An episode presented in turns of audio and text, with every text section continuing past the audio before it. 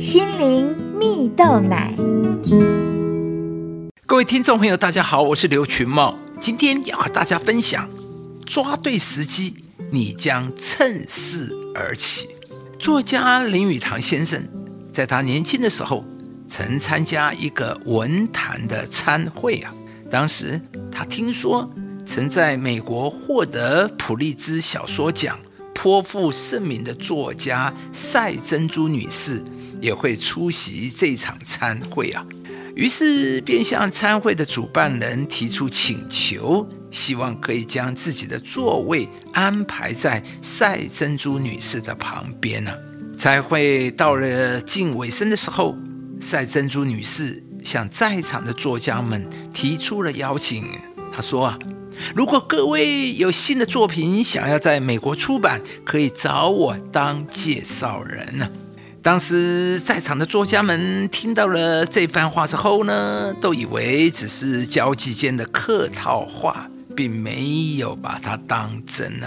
只有林语堂先生认真的把握住机会，在当天晚上将一些自己曾在报纸上发表过的评论整理成集。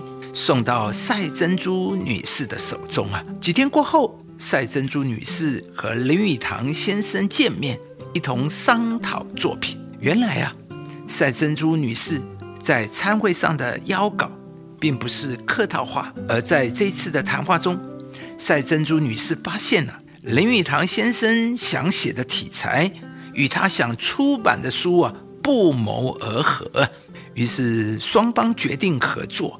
林语堂先生在几个月后依照约定交稿，书籍也顺利的在美国出版，并且获得好评啊！亲爱的朋友，故事中的林语堂先生，他不只懂得为自己争取机会，更重要的是，他把握了别人轻忽掉的机会，以至于他能在弯道处。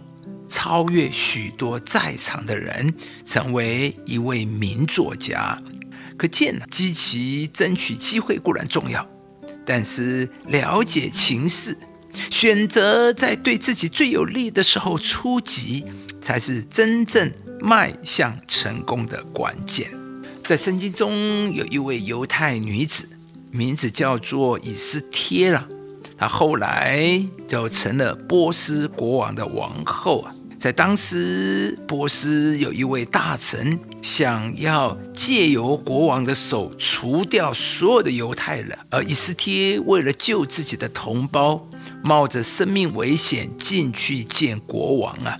但是在见到国王后，以斯帖并未直接说出他心中的请求啊，而是在觐见国王几次后。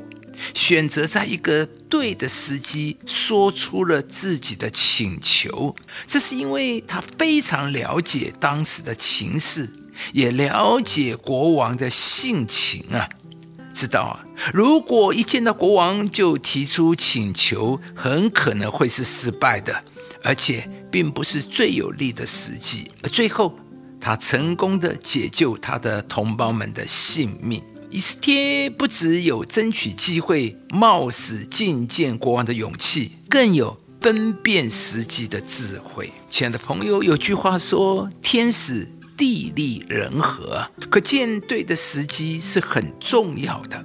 而一个对的人，能在对的时刻做对的事，又更显得可贵。我们的上帝是通晓古今大小事的神。未来的事更完全在上帝的掌管之中，没有任何人能够比上帝更清楚什么是对的时机。